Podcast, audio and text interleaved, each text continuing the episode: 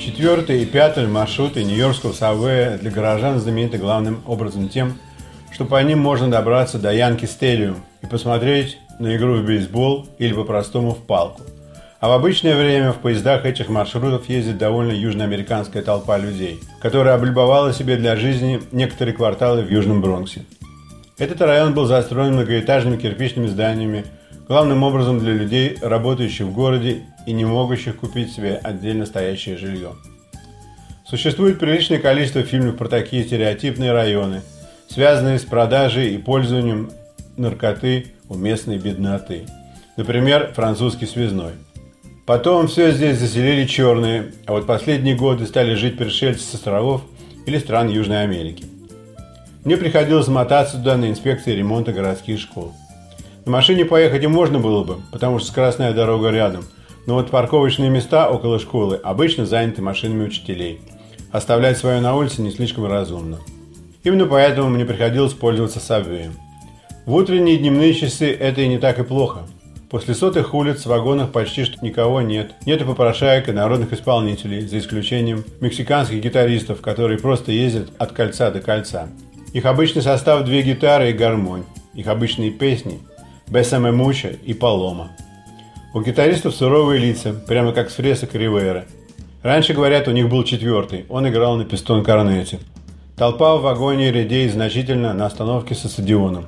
После остановки имени 138 улицы в вагоне остались только тинейджеры-мамочки с детским румянцем на щеках и независимые от них молодые люди в приспущенных ниже талии штанах.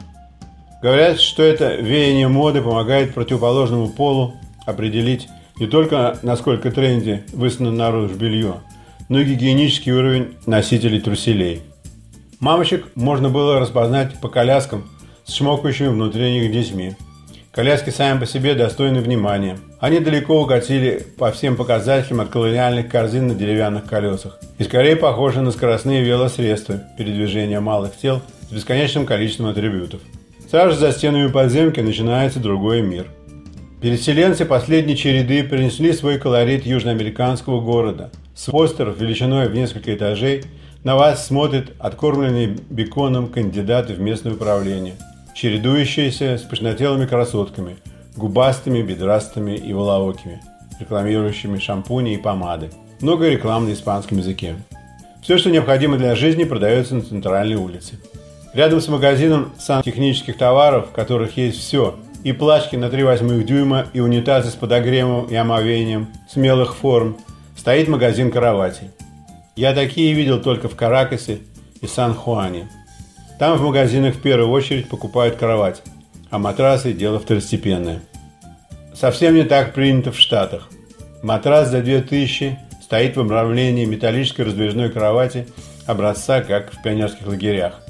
Если вы покупаете матрас за 2000, то такую кровать вам дают бесплатно. Южноамериканские кровати похожи на купеческие, с гигантскими полированными шарами в изголовье. Они отгоняют от вас дурных духов во время сна и помогают вам принести или получить наслаждение от любовных утех во время бодрствования. Рядом с магазином кровати магазин живой живности, который островитяне покупают себе к столу или для заклания, согласно религиозным обрядам. Здесь можно купить не только курицу, уток и гусей, но и козлят или баранчиков. Иногда за ягнятами и поросятами сюда приезжают греки из Куинса и представители студенческих фратernity из универов трех ближайших штатов. Несмотря на середину рабочего дня, на улице полно народу. Мужчины все как один с вредными привычками, курят, провожают жадными глазами всех подряд женщин – с оттопыренных, как у муравьев, задницами в тугих одеждах. Должно быть от бедности и недостатка воображения у местного населения непроходящая одна и та же мода на обувь и одежду. Мне это знакомо и где-то родственно. Привыкаешь ведь к чему-то и не хочется расставаться, чтобы привыкать к чему-нибудь новому, без особой нужды. Главное – это себя хорошо и ловко чувствовать в чем-то. И помнить, что в таком прикиде ты был счастлив в любви или за ламберным столом.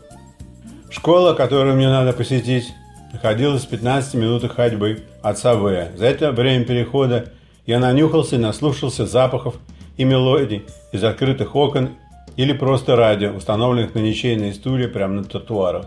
В районе процветает культ больших собак. В большинстве своем это питбули разных размеров и раскрасок.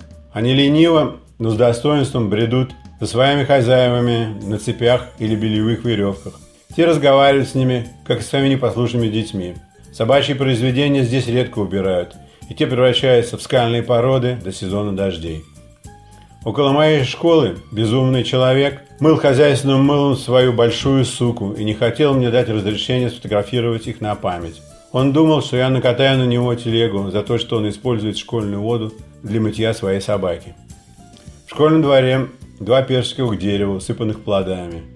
Учебный год еще не начался, поэтому плоды еще не были съедены, но я своего не упустил. Oh, say,